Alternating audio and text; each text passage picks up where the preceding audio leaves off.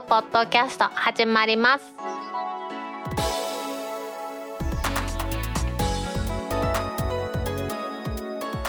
皆さんこんにちは。2022年3月4日タックポッドキャスト3第9回目の始まりです。この番組は天王寺アップルクラブの大道とコメントのコーナーからはタックメンバーの北尾姫とお届けします。オープニングでもね皆さんに告知しておくんですけれども次回の第10回は1週をお休みいただきまして再来週の3月18日の金曜日に配信する計画で今やっています。ちょっとね毎週毎週今まで配信できてたんですけれどもいろんな事情から1週間のお休みをいただくことになりましたので番組を楽しみにしていただいている皆さんには申し訳ないんですけれどもご了承いただきたいと思います。よろしくお願いいたします。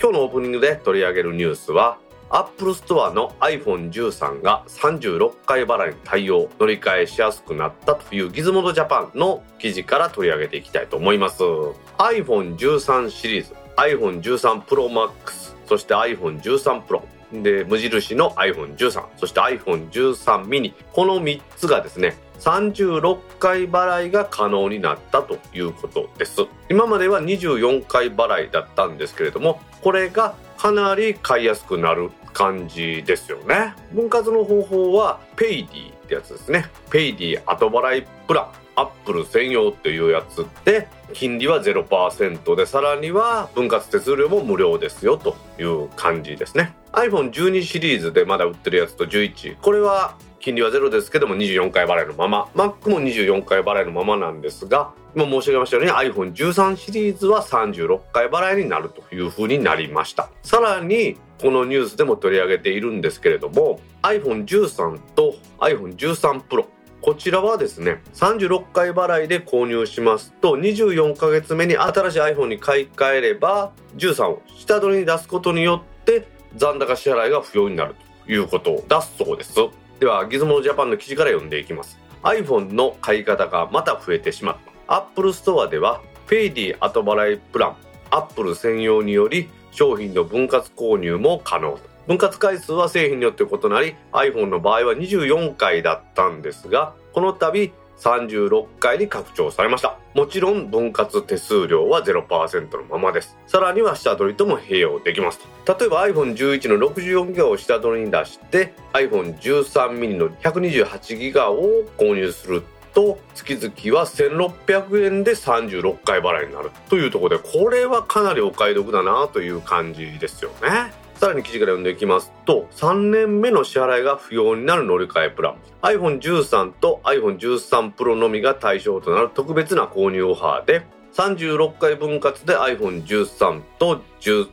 Pro これどちらかを購入しますと分割払い24ヶ月目に新しい iPhone に買い替えるプログラムが提供されて手元の iPhone を下取りに出せば残高支払いが不要になるということなんですね。これ今までキャリアでようあった24回払いで下取り出したらっていうプランですね。あれみたいな感じなんですけれどもアップルが公式でこのようにこれをやるということは2年ごとに最新 iPhone に乗り換えるのを推奨してるっておかしいですけれどもぜひ皆さんお願いしますということなのかなと思いましたね。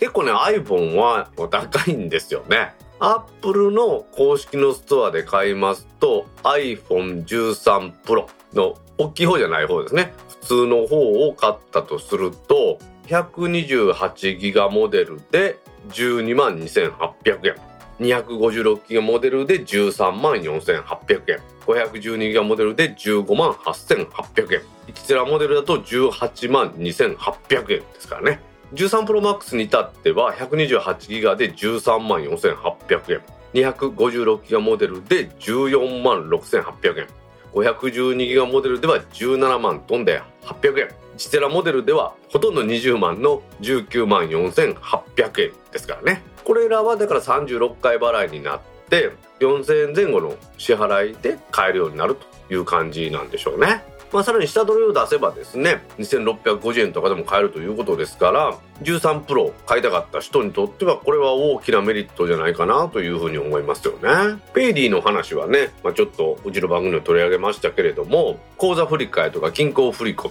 ですね。これで買うことができまして分割にしても手数料がいらないということでね大きいなぁとこれはっていう話をしてたんですよね。これがですね日本限定ではありますけれどもまあ日本限定って日本で皆さんねお話聞いてるからそれでいいと思うんですけれどもアップルの直営店とかオンラインストアそれで買いますと2年後には新しい iPhone に買い替えするオプションができたということのようなんですよね。さらに私が注目してますのはこの下取りもこれに併用が可能だということで私なんかは古い iPhone をこの前12 Pro これを iPhone13 Pro Max に買い替える時にソフマップに持ち込んだんですね。そこでやっぱり見られるのは箱があるかとかですよ。充電器があるかとかケーブルがあるかっていうのを必ず見られるんですね。私なんかもずっと iPhone 使ってますから充電器だとか充電ケーブルは新しいの使う必要ありませんからそのまま出さずに置いてたんで結構いい値段で買い取ってもらえたんですけれどもここで物がないと査定が少し安くなってしまうんですよね。でもアップルの下取りこれは iPhone の本体の状態、まあ、傷ついてたりね画面が割れたりしたらダメですけれども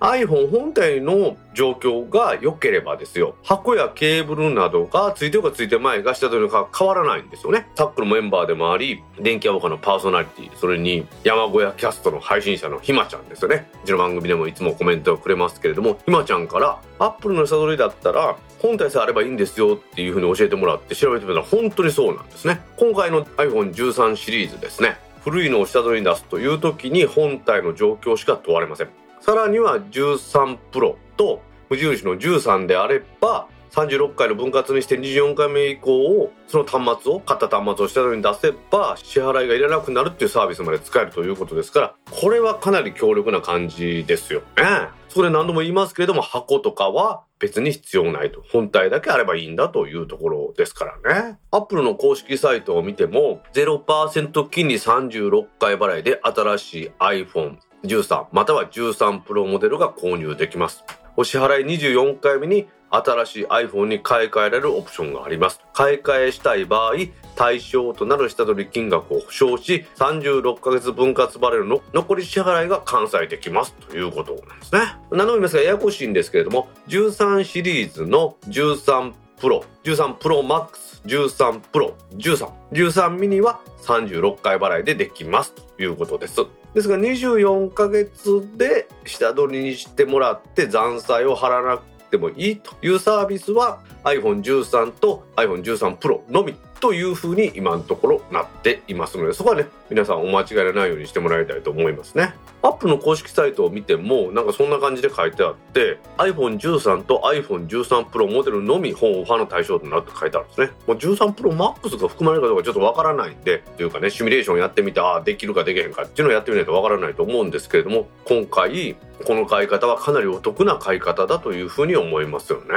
もちろん番組はねこの携帯電話の買い方というのをまあ私もいろいろ研究を進めてますので、キャリアで買う時は2枚の値引きしかできないとかですね、そういう話をずっとしてきたと思うんですけれども、ここでまさかアップル本体がですね、36回に対応して、さらに2年で下取りに出せば、それ以降の支払いは必要ありませんと、新しいの買ってもらう必要ありませんというのが出てきたということは、皆さんにとって買う幅が広がって、そのペイディの金利手数料も無料というものは大きいのかなというふうに思いますよね。iPhone ですね、どんどんどんどん値段が上がって、ちょっとね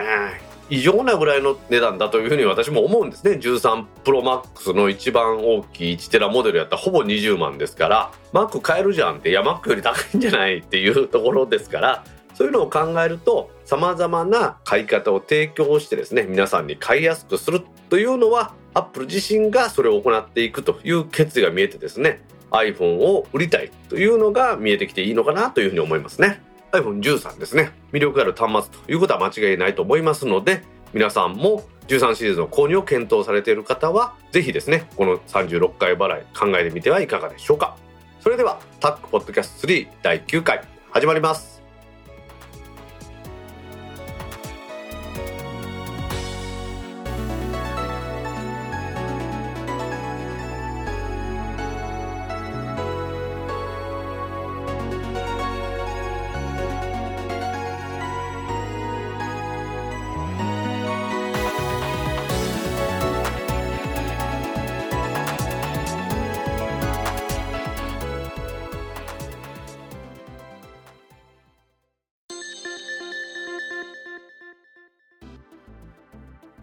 公式ツイッターアカウントでリツイートした記事を紹介します。Amazon とヤマダ電機 Fire TV 搭載スマートテレビを発売。インターネットウォッチからの記事です。Amazon Japan とヤマダホールディングスは Fire TV 搭載のスマートテレビの予約受付を開始しました。出荷予定は3月5日。今日配信日ですのでね。この番組が配信された時点では予約はできないんですけれども少しお安く2割ほどお安く発売するというようです。まあ、その安くなるという話がメインじゃなくてですね、スマートテレビですね、Fire TV 搭載のスマートテレビが発売されたということで私はこの記事に注目しています。どんなものかと言いますと、ヤマダホールディングスグループが独占販売します、船井ブランドの船井 Fire TV スマートテレビとして発売するということですね。ブランドは船井、ヤマダ電機が独占販売すると。モデルは55インチ、50インチ、43インチと32インチモデルがあっで、まあ、32インチモデルはなんか特別なモデルみたいでして55、50、43モデルが 4K に対応していろんなものが積んであって、まあ、こちらがメインの販売するというようですね。これらの製品には Amazon が提供しますストリーミングメディアプレイヤーの Fire TV を搭載してます。大道は家のテレビにね Fire TV をつけてやってますけどそれ自体が搭載されているスマートテレビだと思ってもらえばいいと思うんですね Fire TV の機能を使いましていろんなストリーミングサービスが使えますもちろん Amazon のプライムビデオ YouTube、Netflix x だとか Hulu、それに TVer に Disney プラス、アメバ TV とかダズーンとかですね。これらが使えるようになってます。で、普通の Fire TV と同様に家族のプロフィールを分けることができて、この度のこのテレビでは最大6人分までできて、一人一人の視聴状況やとかお気に入りを保存できます。55インチと50インチ、43インチモデルは地上波と BS それに110度の CS デジタルチューナーを2機搭載していまして自分で用意しました外付けハードディスクを接続することで番組の録画も可能になるということですからね。裏番組録画もできますしこれなかなかねいいと思いますよね、まあ、最近のテレビはねだいたい外付けハードディスクをつなげばこれできるんですけれども1個しかチューナーがないやつだと見てるやつしかできませんけれども2個チューナーがありますんでね。地上波を見ながら BS 録画とかでもできますからね。これは便利だと思いますよね。本体は Wi-Fi5 に対応していますし Bluetooth によります音声出力にも対応しますので Bluetooth ヘッドホンなんかも使えると。そして外部接続としては HDMI のポートが3つ USB ポートが2つビデオの入力にヘッドホン端子光デジタルの音声出力端子に有線 LAN ポートも1つ搭載すると。さらにはですね私が注目しますのは Amazon Alexa を搭載した音声リモコンがついています。うちの Fire TV にもついてるやつの拡張版みたいなやつでリモコンの Alexa ボタンを押して話しかけますと音声によるアプリや検索が可能なんですね。普通の Fire TV についてますリモコンはチャンネルとかそんなのを選ぶのはないんですよね。テレビのリモコンじゃありませんから、Fire TV を使うものですから、それに対してこの今回のスマートテレビ用のものは、チャンネル選ぶ数字ボタンなんかもついています。価格としては55インチの 4K モデルが14万2780円。50インチの 4K 対応が12万トンで780円。43インチのモデルがこれも 4K ですが10万9780円。32インチモデルはいろいろとねグレードは下がりますけれどもこれは5万4780円だそうです。スマートテレビのいろいろありますよね。Android TV って言って Google TV とか言われるやつありますけれどもこれを搭載してるのも流行りましたよね。ソニーとかシャープとかレグザなんかは確かこの Android TV だったと思いますよね。LG は LG で WebOS とかっていう自分らだけのを使ってたものですけど、これあんまり見たことないですよね。パナソニックは Firefox OS っていうのを使って、Firefox のブラウザーとかも使えるのやってたと思いますが、これもあんまり流行ってないと思いますね。今回は FireOS ということで、Fire TV のスマートテレビで、船井からは船井ブランドとしてこれが出たということですよね。意外だったのはこの船井 Fire TV スマートテレビっていうのが日本初の FireOS 搭載のスマートテレビだったそうなんですよね。まあ確かに FireTV のスティックがあれば別にテレビ本体にこれを積むことがなかったんでそういうのが開発されてなかっただけかなというふうに思うんですけれども外付けの FireTV をつけてもそんなに変わらないのでそれ自体のメリットというのはそんなにないのかなと私は思ってるんですよね。逆に言うとテレビ自体の OS なんかのバージョンアップとかそんなんがこの船井のテレビに最適化しないといけないというところからちょっと時間がかかったりする可能性もあると思いますのでどういう風になっていくのか注目していきたいと思います。ね山田電機が独占販売しますこの船井ブランドの FireTV この先ねお値段とかがどうなっていくのかなっていうのを注目していきたいと思います。迷惑 SMS を自動拒否する危険 SMS 拒否設定が NTT ドコモ回線の MVNO でも3月中旬より提供 SMAX からの記事です NTT ドコモがショートメッセージサービスの SMS を悪用したフィッシング詐欺への対策としてですね、危険なウェブサイトへのアドレス、いわゆる URL がついている SMS を自動で拒否します。危険 SMS 拒否設定を今月の中旬、3月の中旬から導入するということをうちの番組で取り上げたと思います。ここでこの設定がドコモの回線を利用します。MVNO でもそのまま適用されるということが発表されたと。各サービスともに申し込み不要の自動設定となっていますしもちろんドコモでもそうだったように利用料金は無料です。この危険な SMS っていうのはね佐川急便の話とかでも有名になりましたけれども本当も悪質な SMS が多いですよね。これらを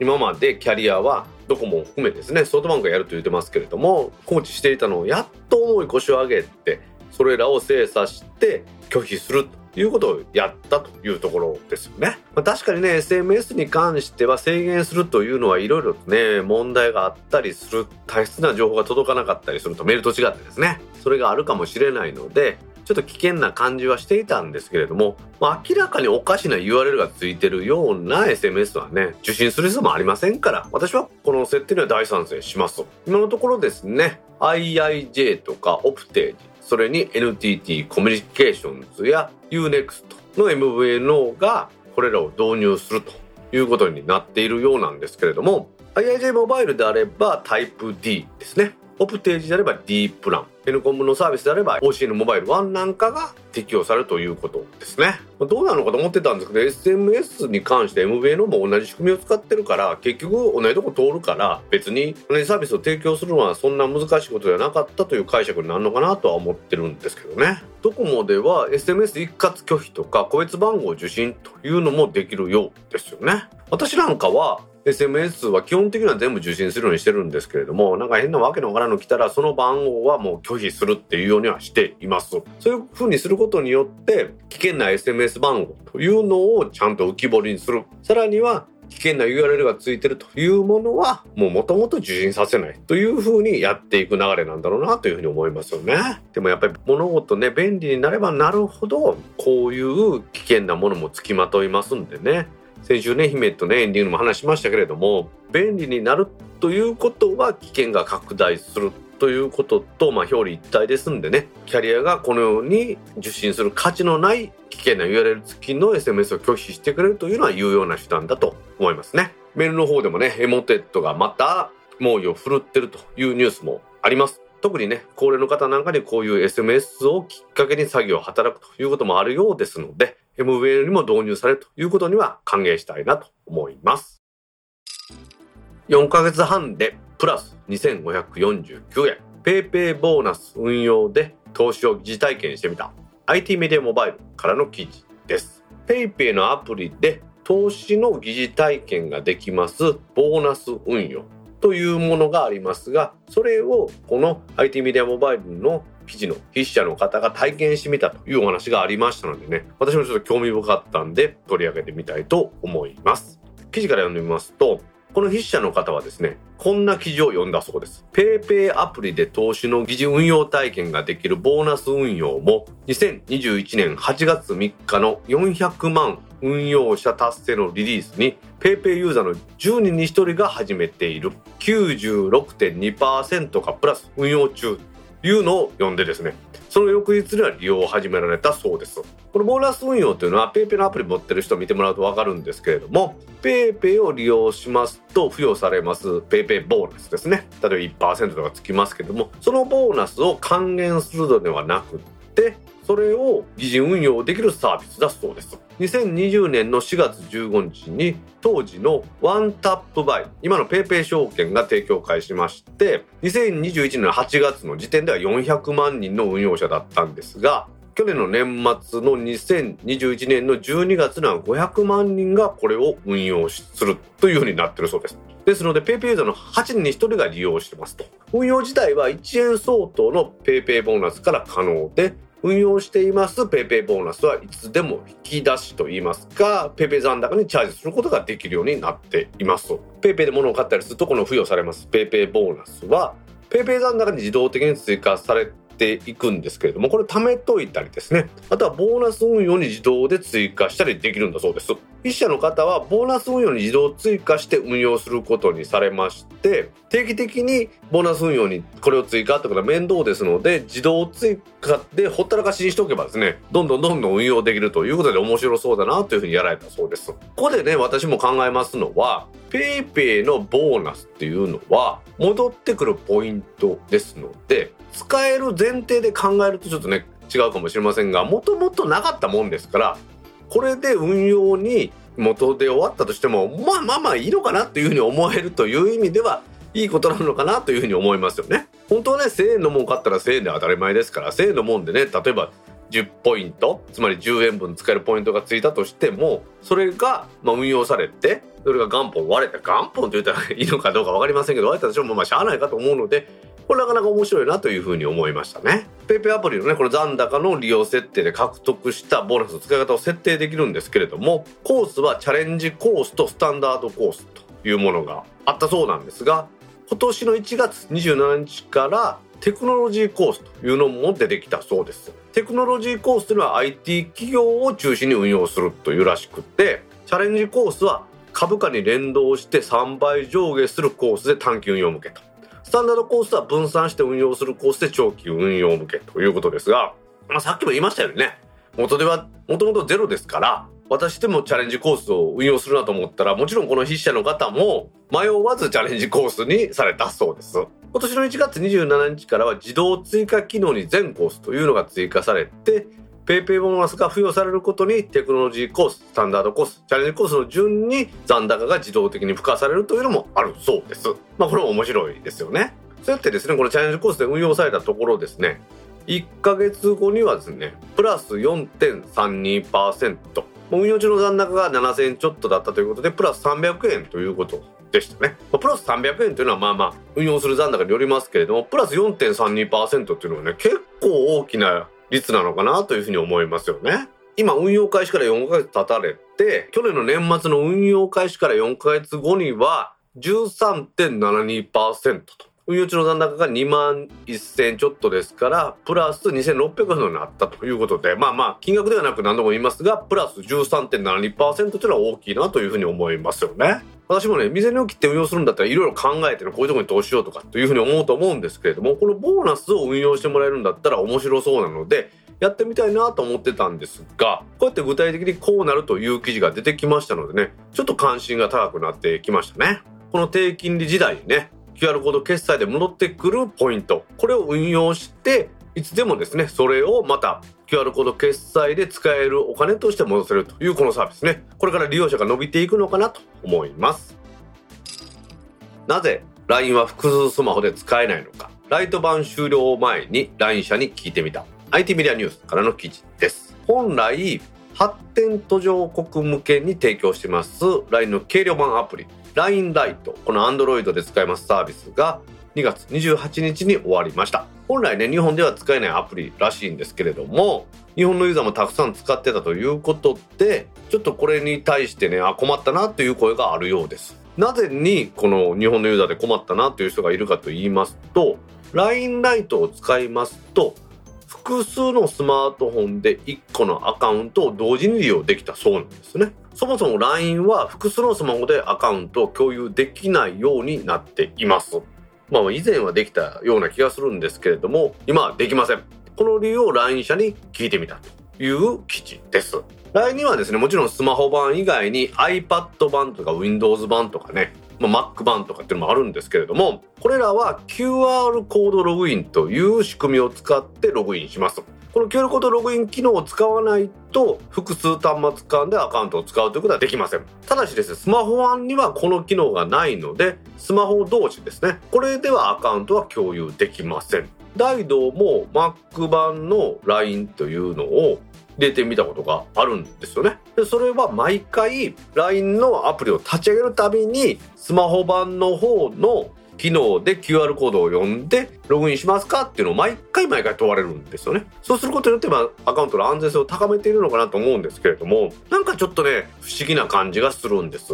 なぜかというとですね、態度が皆さんとよく連絡するのに使ってる Facebook メッセンジャー、タックのメンバーの間でのやり取りをやってます Slack とかですね。あとは番組の皆さんと交流を深めております Discord。皆さんぜひ入ってくださいね。こちらは iOS とか Android の垣根はなくですね複数のスマホにインストールして使うことができますでもう結構別にそれで安全に使えてますからそれなのになんで LINE はこれができないのかというふうに IT メディアでは問い合わせたらしいんですけれども LINE がの回答としてはスマホ間のアカウント共有をさせないのは不正アクセスのリスクを減らすための設計だというふうに言うてるんですよね。確かにですね別の電話番号を持ちますスマホ。まあ、スマホ2つあったら別々の電話番号ですからこれらは別のアカウントにしかログインできませんので画面ロックをかけていないスマホを盗まれない限りは不正アクセスのリスクはほとんどありませんと。iPad や Windows でもログインには親となるスマホですね。今言ったようにスマホのアプリの機能を使って QR コードを読んでログインしますからそれがありますから知らないうちに不正アクセスを許ることもないと。言うんですけれども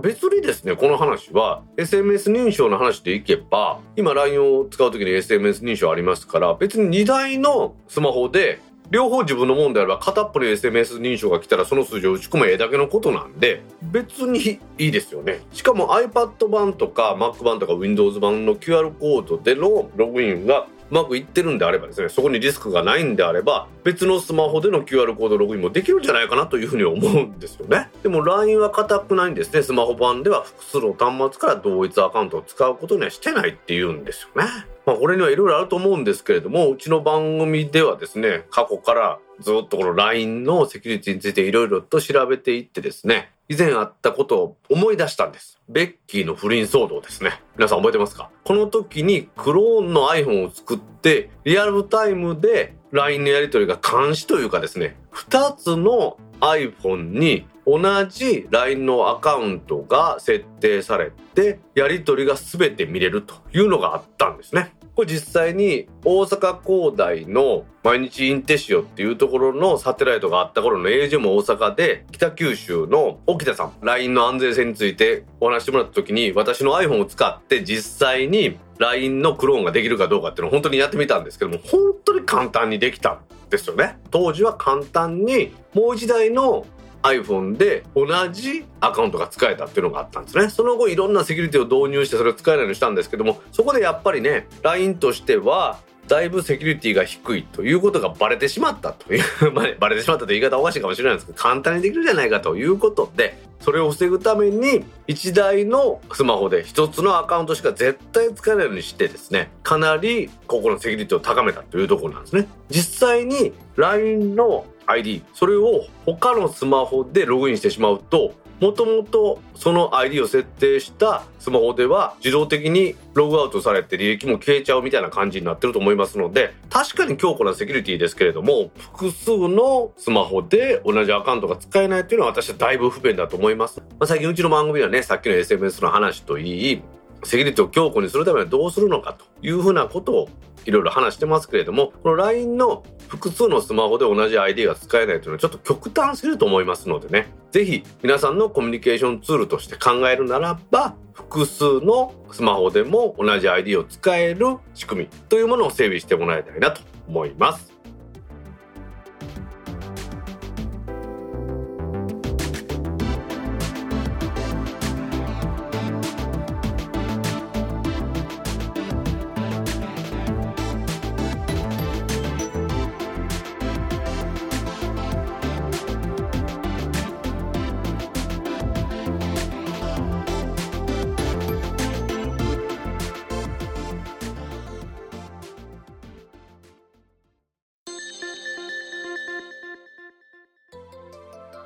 ポッドキャストにいただいたコメントを読んでいくコーナーです。このコーナーからはタックメンバーの北尾姫とお届けします。皆さんコメントありがとうございます。今週もたくさんのコメントありがとうございます。まずはじめに Facebook ページにいただいたコメントの中から一部を紹介します。はいお願いします。なるほど。こういう考え方もあるのですね亀川修作さんから2月27日にコメントいただきました。はい亀川さんコメントありがとうございます。ありがとうございます。IT の基礎通信の基礎でありますトラック輸送ですね。この物流に関しての話でうん。関西と九州から荷物を運ぶトラック。これをですよ広島県の宮島サービスエリアでドライバーさんが入れ替わるということをやれば効率的になるんじゃないかっていう話なんですね。うーん関西方面からずっと九州まで物を持っていくと高速時間が15時間とかになるらしいんですよね。うんうんうんうん。まあ逆もしかりらしいんですけどもそうすると時間外の手当とか出したりするっていうことが必要になるらしいんですうん。それに対して関西の大きな拠点九州の大きな拠点からそれぞれ宮島サービスエリアまで行ってそこでドライバーさんが入れ替わって関西から来た人は関西に九州から来た人は九州に戻るってことをやれば高速時間が8時間ぐらいで済むということらしいですね。これを高速道路の会社と共同で実証実験として宮島サービスエリアでやりますんで一部トラックが止めるところをちょっと占有しますよというニュースに亀川さんが反応してくれました。なるほど。確かに。うん。まあ、こういうのは大事だと思いますよね。うん。働いてる人たちにも負担が少ないしね。例えば鉄道であればですよ車掌さんと運転手さんって区間ごとに入れ替わってるじゃないですか。よく見るでしょ？変わるね。あんな感じでトラックもできたらいいんだけれどもっていうことの表れかなと思ってますね。世の中変わってきたね誰かが我慢するとかっていうんじゃなくってやっぱり効率化っていう観点ではね。それが結局は価格に返ってきて皆さんの幸せにつながるっていうことであれば私はいいんじゃないかなっていうふうに思うんですよね。うん。いや働き方改革がこんなところにも現れてきたんやなと思って、うん。私も本当に素晴らしい物流革命だと思います。はい。壁川さんコメントありがとうございました。ありがとうございました続きましてディスコードサーバーにいただいたコメントの中から一部を紹介します。はいお願いします。アドベンチャーワールドに行く前に風品の動画でお勉強してみてください。おさむまるさんから2月27日にコメントいただきました。はいおさむらさんコメントありがとうございます。ありがとうございます。はい。いろんな動画があるから面白いよアドベンチャーワールドは。アドベンチャーワールドでもそのパンダ以外にも動物おるんでしょ？うん。キリンさんとか。うん。いっぱいおるよ。ゾウさんも？うん。うん。そっちみたいにねうちの家の近所の私が年間パス持ってます。天王寺動物園はもう長いことゾウさんがいないですよね。らしいね。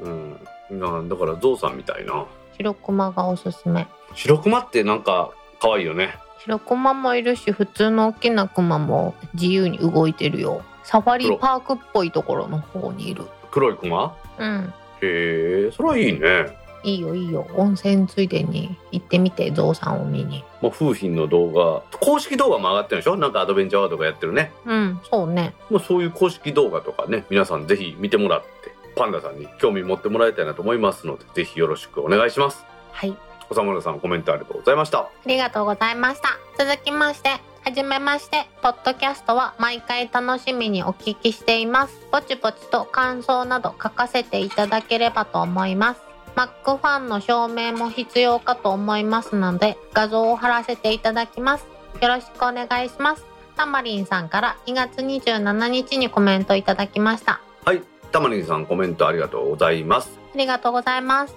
もう Mac ファンということからねもう古い Apple のファンだということが分かってしまいますね。お写真いただいてねいろんなガジェットとかでね古い Mac とか置いてるのを紹介していただいてますね。やっぱりこのさ iPod かわいいよね後ろがねピッカピカの銀色やった音楽用のガジェットですね。今見ても可愛いなと思うこれ。うん。上の半分ぐらいが液晶になっててねいろんなものが見れたんですけど姫はこれ好きですか？うんいまだに欲しいなと思う。まあ iPod も持ってましたけど iPod Nano とかって小さくなってで軽くて持ち運びがしやすかったじゃないですか。うん。でもさ昔のウォークマンに比べたらすごくない？カセットいくつも持ち歩かなあかんかったやん。いろんなの聞きたかったら、うんうん。なので私はこれ家に置いて使ってました。うーん。ん。家に置いてスピーカーをつないで使ってましたね。で持ち運び用は iPod なのとかにしてましたね。うーん。で iPod なのとか知らん？iPod なの持ってるよ。こうだ。えタックの餃子会で当たってん。ああそれわしが買いに行ったやつやな多分ほんだら、うん赤いやつ。赤いやつってことはあれか液晶も何にもないやつやね。うんはい。あのクリップみたいになってるタイプのやつ。うん。それ買ってじゃんけん大会に出したわ、うんあれはうん。愛せなかった。あれはちょっと小さすぎるし今何再生してるのかもわからんのよね。うん。初代の iPod なのはうん。厚みが5ミリぐらいしかなかったんですね。でそこに液晶で何の曲を再生するか見れたんで結構良かったですね、うーうん。ん私も長いこと思ってたんですけどバッテリーが障害が起こって爆発する可能性があるんで交換してくださいと言われて交換したらめちゃめちゃ小さい液晶のない iPod なのに交換されてしまいました。うん。交換する製品がないので新しいタイプの iPod なのになってしまったということですね、うーん。得したのか損したのか分かんないですけどね。まあ普通に考えたら得してるよね。でも液晶とかないとやっぱ不便やんか。姫がさっき言った iPod なの愛せなかったのはそこでしょ？いや多分もうストリーミング再生っていうの？始まったから。え？うん。いらんやんってなって、ああそういうことか。ストリーミング再生はやっぱデータ容量を食うというかまあモバイルデータ通信食うじゃないですか。それを考えたら家にダウンロードして聞く方がいいのかなっていうのは私未だに思いますね。そんなに私ストレージに何もないから写真ぐらいしかないから音楽ダウンロードしてネットにつながないでも聴けるようにしている。よく聞くやつはね例えばストリーミングでやったらデータ容量も食うからダウンロードして使うっていうのも一つの手なのかもしれないですよね。うん。この iPod がね発売されたことによって Apple の製品を使うっていう風になった人も結構多いみたいですからね。うーん。まあ、Mac で Apple 製品に触れでその後 Mac とかも全然知らない人が音楽が聴けるんだったらと言って iPod を買って。でさらにその後にスマホということで iPhone に触れたっていうね今の Apple 製品使ってる方結構多いみたいですからね、うん。まあ、そういう意味ではいろんなガジェットの、まあ、Apple にも限らずねいろんなものを使ってみて楽しむっていうのは私は大好きですね。はい。というわけでタモリさんねこれからも番組をお聞きください。はい。タモリさんコメントありがとうございました。ありがとうございました。続きましてツイッターでハッシュタグタックキャストとタック宛てにツイートいただいた中から一部を紹介します。はいお願いします遠隔医療が解禁されて数年前から多くのスタートアップが出てきましたが某医師会ゴニョゴニョの抵抗勢力が暗躍して苦労していましたがようやく出てきたみたいで楽しみですね。大木豊重さんから2月25日にツイートいただきました。はい大木さんコメントありがとうございました。ありがとうございました。この医師会の話ね、まあ、ずっと言われてるんですよね。やうん。っぱり開業医の先生が開業医の医師がやってる医師会っていうのはこういうのに反対してるっていうふうにずっと言われてますよね。うーん。まあ、遠隔医療は便利なことだと私は思うんですけどね。うん。いろんな条件が整えば遠隔医療でも済むってことはたくさんあると思うんですね。はい。最近はなんかよく聞くのはバイアグラとかの処方ですか？うんあんなんなんか遠隔医療でできますっていうのはアピールしますよねよくね。ああそれはいいかもねなんか男性がそういうところに行くのに看護師さんの女性の方がおったりしてやっぱ恥ずかしいらしいですよ。うんだからそういうのはね本当にいいと思いますよね。女性のピルとかもそうよねああ逆に女性のビルもそうですよね今はありますよね。毎月行かなあかんものがうんネットでできたらそれは便利よねうん、うんそうねオンラインでね遠隔でできたらっていうのはそれは便利やと思いますよね。うんでもやっぱ規制緩和っていうのはですよ何かこう大きなバーンと力が働かないと難しいんだなっていうのはこのお話でもよくわかりますよね。うん既得権益っていう方がね正しいかどうかわかりないですけれども今その社会を形成してる人たちのやり方っていうのに新しく便利なやり方が入ってきた場合ですよなかなかそれが受け入れないっていうのは現実的なのかなっていう感じがしますよね。まあね。うん。何でも最初の導入は大変やからね。うん、そうね。今までやってたやり方を変えるっていうのは今までやってなかった人が新しくやるっていうのによりもお金がかかったり手間がかかったりしますもんね。うん。なのでまあそれは難しいところだと思いますが見方を変えるとですよやっぱり利用者の立場になるとどうなのかっていうことは考えてもらいたいなと思うところではありますわな。利用者の立場もそうやけどさっきの運送サービスの件もしかり働く人のことも考えられているんやろうなと思うよね。うん、そうですね遠隔医療の話はそうでしたもんね結局子供生まれたね女性のお医者さんとかがすぐ復帰できるという意味ではそういう場を提供するっていうのは遠隔医療の方がいいなっていうことになりましたもんねうんまあこういうのもでも実際には住み分けだと私は思ってるんですよ。住み分けが進むと今まで100が A というサービスだったのが B というサービスが出てきて住み分けられて5050になるとパイの取り合いになるっていうことが何でも問題なのかなというふうには思いますよね。うん、今みんなスマホやから遠隔医療も使いやすいねうん。まさにそうですよ。スマホがみんなに普及してますから、コンピューターじゃなくてね、スマホから遠隔医療って利用できますから、これ時代のニーズにね、ぴったりな私はサービスだと思いますね。はい。というわけで抵抗勢力も減りまして大木さんのおっしゃる通り遠隔医療もこれからどんどん花咲くと思いますのでねこれからの遠隔医療を楽しみにしたいと思います。はい。大木さんコメントありがとうございました。ありがとうございました。続きまして風月の話。20分もカット。それ聞きたいわ。風月は地元にもできているのを知って行ってみたけどショッピングセンターの中でこれはなんか違うって思いました。今はどうか知らないけど狭い路地にあったような宇太郎さんから2月25日にツイートいただきました。はい宇太郎さんコメントありがとうございます。ありがとうございます。宇太郎さんにも返したんですけどね。今はいろいろあって鶴橋風月って言ってるんですね。風月は天満の流れとかあとは布施の流れとかねいろいろあったんですよね。うーん大阪には昔王将っていう名前の中華料理がたくさんあってそれが京都王将とか大阪王将に分かれたっていうのとまあ一緒のような話ですわね。うーん。なので、まあ、風月ではなくて鶴橋風月。これ宇太郎さんがおっしゃってるのは鶴橋風月のことでいまだに鶴橋の駅前の細い路地のところに鶴橋風月の本店はありますわね。私初めて知ったのでも宇太郎さんと一緒でショッピングセンターの中やったよ。おそうなんや。うんだからそんなイメージ。フランチャイズを積極的に進めてね運営会社もあっていろんなところに出店してるっていうのは今の現状なんでしょうね。私はやっぱりあの鶴橋地元ですからあそこにあるイメージですわね。路地裏。で風月はねあの店員さんが焼いてくれるんですよね最後まで。うん。自分の目の前に鉄板があるんですけど何もしなくても焼いてくれるっていうのが好きでしたね。うんうんうんで関西にはもんじゃ焼き屋さんあんまりないでしょ。うんうんなのでもんじゃ焼きだけは家で焼くんですよ。私はたこ焼きにしろお好み焼きにしろよ。自分で焼くよりもお店の人が焼いてくれる方が好きですね。はい。というわけで宇太郎さんコメントありがとうございました。ありがとうございました。続きまして鶴橋に白浜。関西はパラダイスですね。京都も神戸も行きたいしな。弾丸フェリーで気軽に行ける日を楽しみにしています。秀則さん号さんから。2月26日にツイートいただきましたはい秀則さんコメントありがとうございます。ありがとうございます。これ秀則さんがおっしゃってる弾丸フェリーって調べてみたんですけどうん。大阪と大分の間別府港やったかな。これを結ぶフェリーで夜フェリーで寝て朝大阪に着いて遊んでまた夜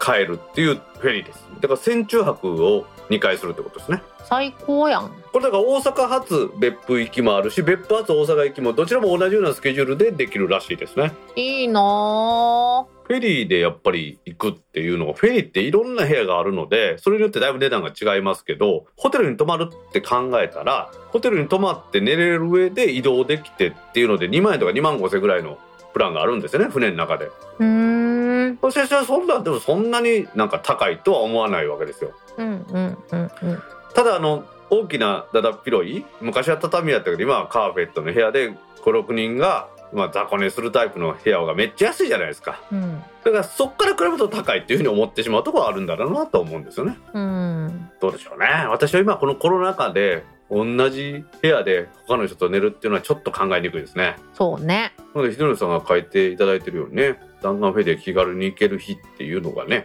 ぱこういうのが終わってですよ。一番安いプランでね、この弾丸フェリーに乗ろうかって思える日が早く来ればいいと思いますね。はいまあそういうわけで、鶴橋も白浜もいいとこですので、ひのりさん、またぜひですね、気軽に来れるようになったら、大阪に来てもらいたいと思いますね。augm にも来てほしいですねそうですね、エイジも大阪にもぜひお越しください。はいひのりさん、コメントありがとうございました。ありがとうございました。続きまして、私は5ミリです。ブラフォード3さんから2月25日にツイートいただきました。はい、もう一つ行きましょう。頭皮は平均2ミリらしいので、3ミリでも全然おかしくないかも。ネオさんから2月26日にツイートいただきました。はい、ブラさん、ネオさん、コメントありがとうございます。ありがとうございます。ブラさんは多分これ頭髪が5ミリって言ってるんでしょうね。うんうんうんうん。ニオさんは本当に頭皮っていうのは2ミリあるらしいですよ2ミリか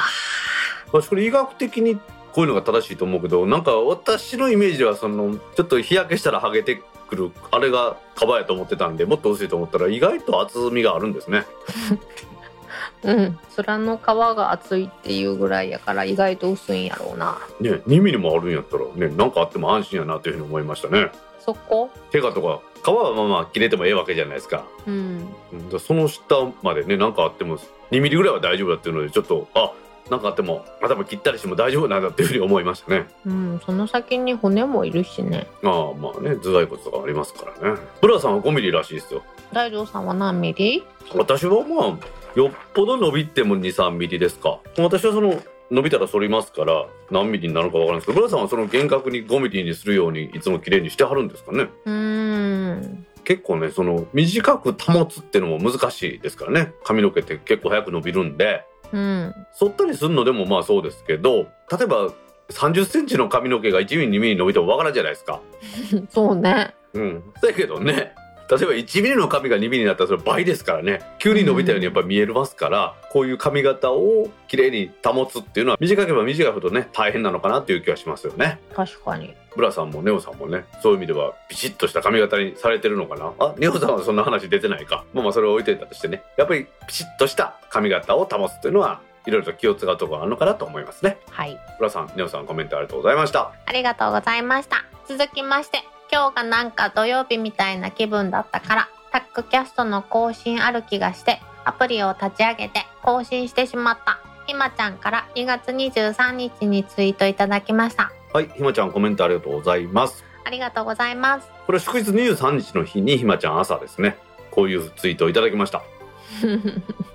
お休み前の定番になってくれてるってことやね。そうですね、まあ、土曜日なんでお休みの日の定番なのかもしれないですけどね。うん金曜日に配信すると金曜日の朝から聞くんではなくてやっぱり土曜日になってから聞こうっていう方が多いみたいですね。うん。木曜日の夜中の金曜日の0時というところよりも私は金曜日中に配信すればいいのかなって思ってるのはずっとそういうことなんですね。はい。なんか真ん中にさお休みあるとすごく得した気にならん？うんまあひまちゃんもね多分この日お休みで番組を聞こうと思ってくれたと思うんですけれどもね。実はねまたエンディングで言おうと思ってますんですけど来週の配信3月の11日の配信予定のところはお休みする予定ですのでねそこも間違って聞かないようにしてもらいたいと思いますね。はい。はい。というわけでひまちゃんコメントありがとうございました。ありがとうございました。続きまして、コインランドリーはカーペット等の大物を洗う時に使ってます。みどりんさんから2月25日にツイートいただきました。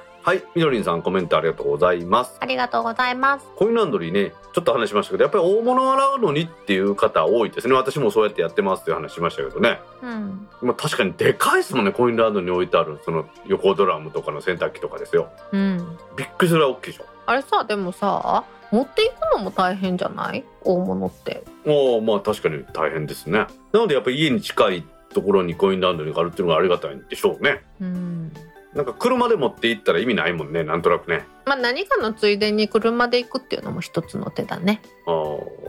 本当に大きいもん洗いたいにやったら車で持っていく価値はあるのかもしれないですね確かにカーペットとかは洗ったらすっきりするだろうね。みどりさん書いてくれてるようにカーペットとか大物をコインランドで洗うとスッキリするってことですねうん。まあ本当にね汚してしまう時もありますからねカーペットなんかねうん。それがだから洗える手立てが身近にあるっていうのはこれはかなり大きいことだと思いますよね。うんうんうん。まあ、みどりさんそういうわけでね大物を洗うっていうのにコインランドリーを使うっていうのは有効な利用だと思いますのでね私もちょっとコインランドリー利用してみようかなと思いました。はい。みどりさんコメントありがとうございました。ありがとうございました。今週のコメントは以上です。皆さんコメントありがとうございました。当番組宛てのコメントは Apple Podcast アプリのレビュー Facebook ページのコメントタック公式ブログへのコメント Discord サーバー Twitter のメンション「ハッシュタグタックキャスト」などでお待ちしていますお待ちしてます。皆さんコメントありがとうございましたありがとうございました。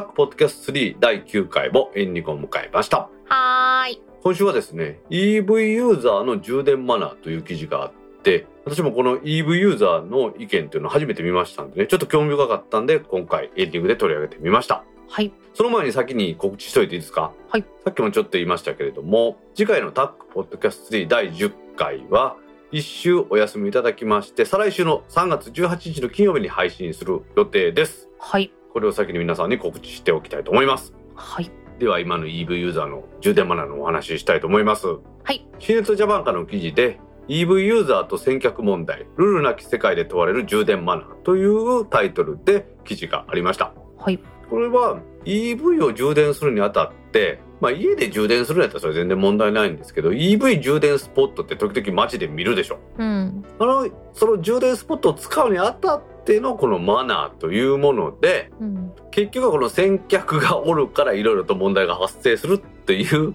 ところをこの記事では取り上げてくれています。ほこれは2021年去年の8月にでインターネットアンケートで調査したという話で充電スポットに到着して困った経験はありますか？という充電時の困りごと上位5つこのうちですね3つが充電スポットでの先客前におるお客さんにまつわるものということが分かったそうです。これはねそのガソリン車ガソリン入れたことあります？うん。あんななんかこうガソリンスタンド行ってですよまあ一人二人待ってたとしてもちょっとしたらそのポンプの横が開いてそのポンプガチャッと突っ込んでビーって入れたらまあ23分で終わるじゃないですかうん。それとはねこの EV の充電とはだいぶ違う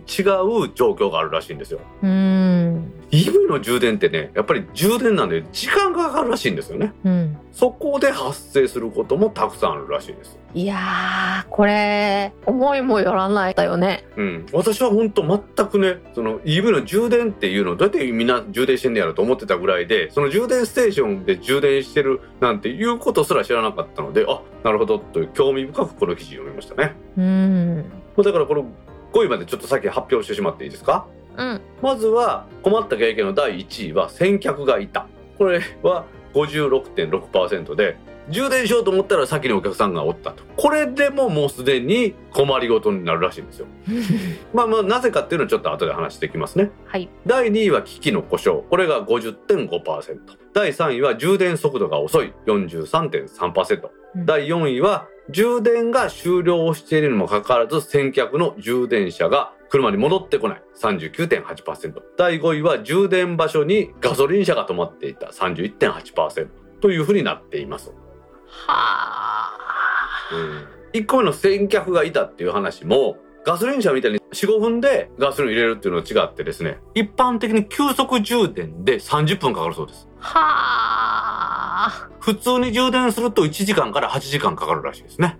ー。ちょっと8時間は盲点だったね。うん普通充電というのは皆さん家でもできるので家でやって78時間まあ一晩とかっていうふうに思ったらいいのかもしれないですけどねうん。ですからその急速充電スポットっていうのが外にあってこれはまあ専用のスポットで結構お金もかかる数百万円かかるような施設らしいんですよねうん。でこれを皆さんこう探して走ったりしてるらしいですよ。ショッピングセンターの中にあるのとかですよ。やったー。急速充電スポットやんと思ったらそこに先客がおった場合ですよ。うん。その人が充電したばっかりであれば30分絶対待たなあかんわけですよね。うん。さらにその30分待った後自分も30分充電するっていうことが必要だということでこれも結構深刻な問題なようですね。これさ、うん。そもそもやねんけど、充電にはお金かかるよね。それね姫わしもこれ調べたんやけどさかかるかどうか分からへんのよなんかスポットは見たことあるけど、そもそも持っていないからそこまで気にしたことがないんやけど、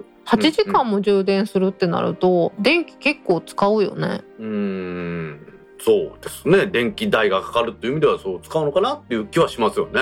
うーん。しかもさ、充電なくなったら走られへんわけやろ。電池が空になったら走れないですねうん。結構な死活問題やん。私も全く知らなかったんでこれ一つ一つがもうなんていうんですかねどういう意味をなしてるのかすらもちょっと分かっていなくてね話させてもらってるんですけどうん。まあとりあえず先客がおるとタイムロスになるっていうのはよう分かりましたねうん。で2つ目の先客の話でも順番問題っていうのがあるらしくて充電スポット自体に待機場所がないので誰が2番目に待ってるのかっていうのも分からんことが多いらしいですよ。なるほど。ね、駅のタクシー乗り場とかやってこう順番に並んではって誰がね次かっていうのを分かってて来はるじゃないですか。うん。あんな風な待機場所があるわけじゃないっていうことも問題ないようですね。はあ。だから2台目の充電待ちがどの車なのかっていうシステムが欲しいというふうにおっしゃってる方も多いようですね。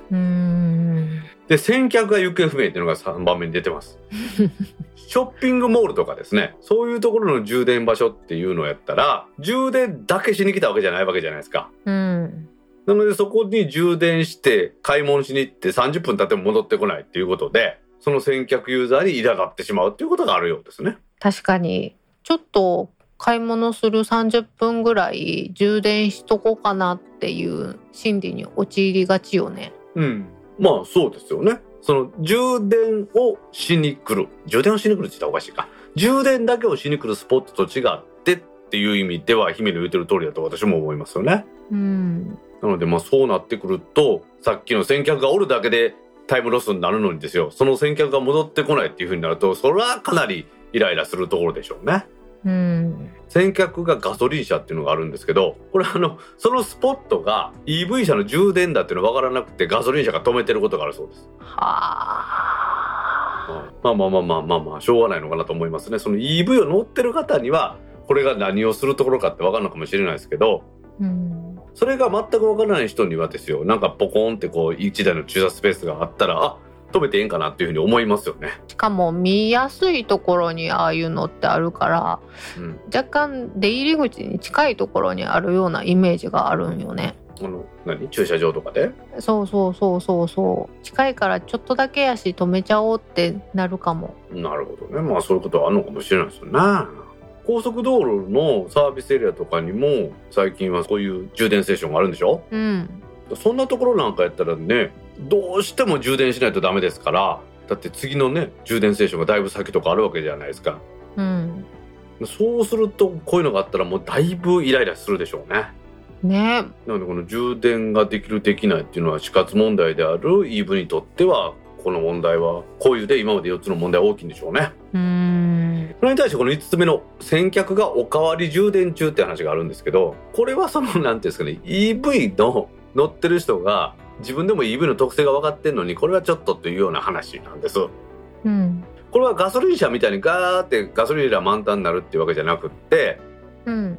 EV の急速充電っていうのは80%ぐらいまではガーって充電できるんですけど、うん。バッテリーの爆発とかそういうのを防ぐために、携帯電話でもね、スマホとかでもそうですけど、最後の方の充電はゆっくりになるじゃないですか。うん。あんな感じで80%まで充電できてる。それで終わりゃいいのに急速充電で。もう一回充電してやろうというお金充電する人がおるらしいです。はあ。まだ8割以上は結構時間かかりますから、そういうのやめてもらいたいっていう話で、こういうのも、まあ確かにね、EV の特性が分かってるくせにそれはないだろうという問題なのかなというふうに思いますよね。うーん。でそのやっぱ航続距離とかを考えるとですよ、家に帰って家で自分のところでコンセントから充電できるっていうのもあるみたいですけど、今の EV ね。うん。出先で家に帰れるだけの充電がないっていうんであれば、ね、出先で充電せざるを得ないので、うん。こういう時にこの EV の充電マナーというのは大事になってくるのかなという気がしますよね。うん。なのでやっぱりバッテリー容量が大きくなって、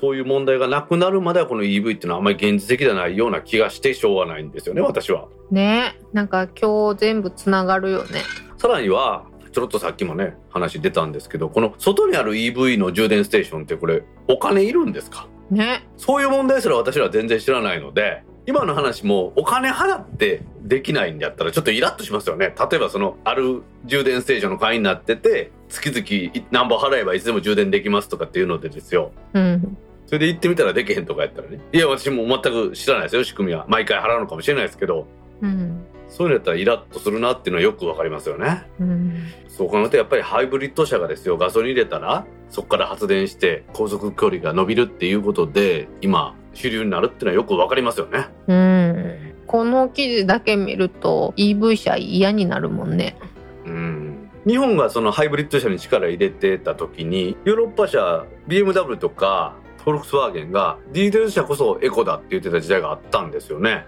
うん。で、結局その後、フォルクスワーゲンがディーゼル車の性能をものすごいごまかしてたっていうことで、えらい騒ぎになったでしょうーん。それでヨーロッパ車はディーゼルからハイブリッド通り越して EV にシフトしてるらしいんですよね。うん。なのでまあヨーロッパではもっとこういう問題が深刻なのかなというふうに思うし逆に言うとヨーロッパは EV 天国でどこでも充電できるっていうことになってるのかもしれんしその辺は私もねまだ調べてないんですけれどもうん。こういうふうにそのエネルギー供給の仕組みが変わるとですよ一つ一つね解決していく問題が増えていくのかなっていうのはこの今日の記事でよく分かりましたはい。君もこれ見たら EV はええやと思うやろまだそうやね。ちょっと充電時間がそんなにかかるんやったらね、うんそれがそもそもちょっと嫌やな。まあスマホの充電ですらですよ何時間かかかるわけですからあんだけでかい車のバッテリーの充電は時間かかるのはまあそれは当たり前といえば当たり前ですよねね。よく考えたら、そうだね。家にね3つぐらい EV に積めるようなバッテリーが置いてあってですよ予備としてね積んでいけたりしたら別ですようん。そうじゃなければやっ